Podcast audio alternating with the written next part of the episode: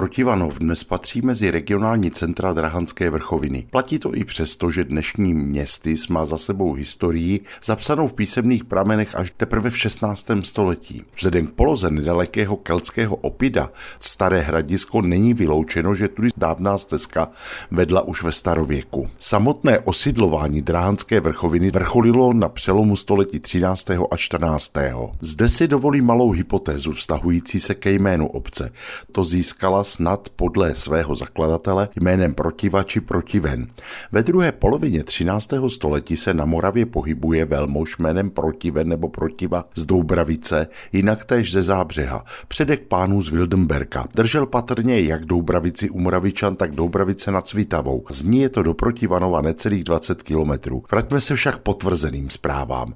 Ta první pochází z roku 1505, kdy přináležel boskovickému dominiu. K tomuto panství tak vesnice náleželo až do konce vrchnostenské zprávy. Zajímavé jsou informace o hospodářském dvorci, který v Protivanově stával a v jehož čele byl vždy správce nazývaný Purkrabí. Ten nepodléhal ani soudní pravomoci zdejšího richtáře, což svědčí o jisté výlučnosti této funkce. Obyvatelé Protivanova se vždy živili zemědělstvím a prací v lesích. Obec hodně postihla 30-letá válka, kdy zde spustlo celkem 15 usedlostí z 35 statků. Už na konci 18. století ale opět v Protivanově žilo přes 800 obyvatel a do roku 1900 jejich počet vzrostl až na 1361. Kromě hlavního zaměstnání, kterým bylo zemědělství, pracovali místní lidé také jako domácí tkalci a předláci, pletli šňůry pro výrobu slaměných klobouků a také šili pro prostějovské textilní podniky. To dokladuje, že zde nikdy nebylo jednoduché se uživit. Vždyť také nejvyšší body zdejšího katastru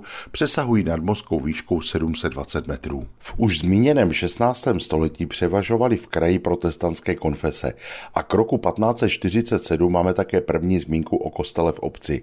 Starý kostel patrně přečkal i 30 letou válku, pak ovšem přestal stačit potřebám zdejších obyvatel. Zanikla také fara a místní lidé chodili do kostela až do Boskovic. Až v roce 1705 byla v Protivanově zřízena farní expozitura a v roce 1755 obnovena i fara. Nový farní kostel, zasvěcený narození Pany Marie, který v městečku dodnes slouží, pochází z roku 1772, kdy jej nechal postavit hrabě Leopold Dietrichsteina. Kromě kostela mluví historici také o kapli svatého Huberta, která prý ještě v 17. století stávala v nedaleké oboře. Dnes už pod ní však nejsou žádné stopy. Stejně tak nenajdeme stopu ani pozdejší skalné huti. Ta stávala v lesích západně od Protivanova v údolí potoka Luha. Založena snad byla už v 16. století. Podle prvního vojenského mapování byly v polovině 18. století v lese dokonce hutě dvě, stará a nová. V hutích se vyrábělo bílé a barevné duté sklo. V roce 1912 však sklárna vyhořela a už nikdy nebyla obnovena. V roce 1873 byl Protivanov povýšen na městečko. Středisková podoba obci zůstala i v následujících desetiletích a vlastně dodnes.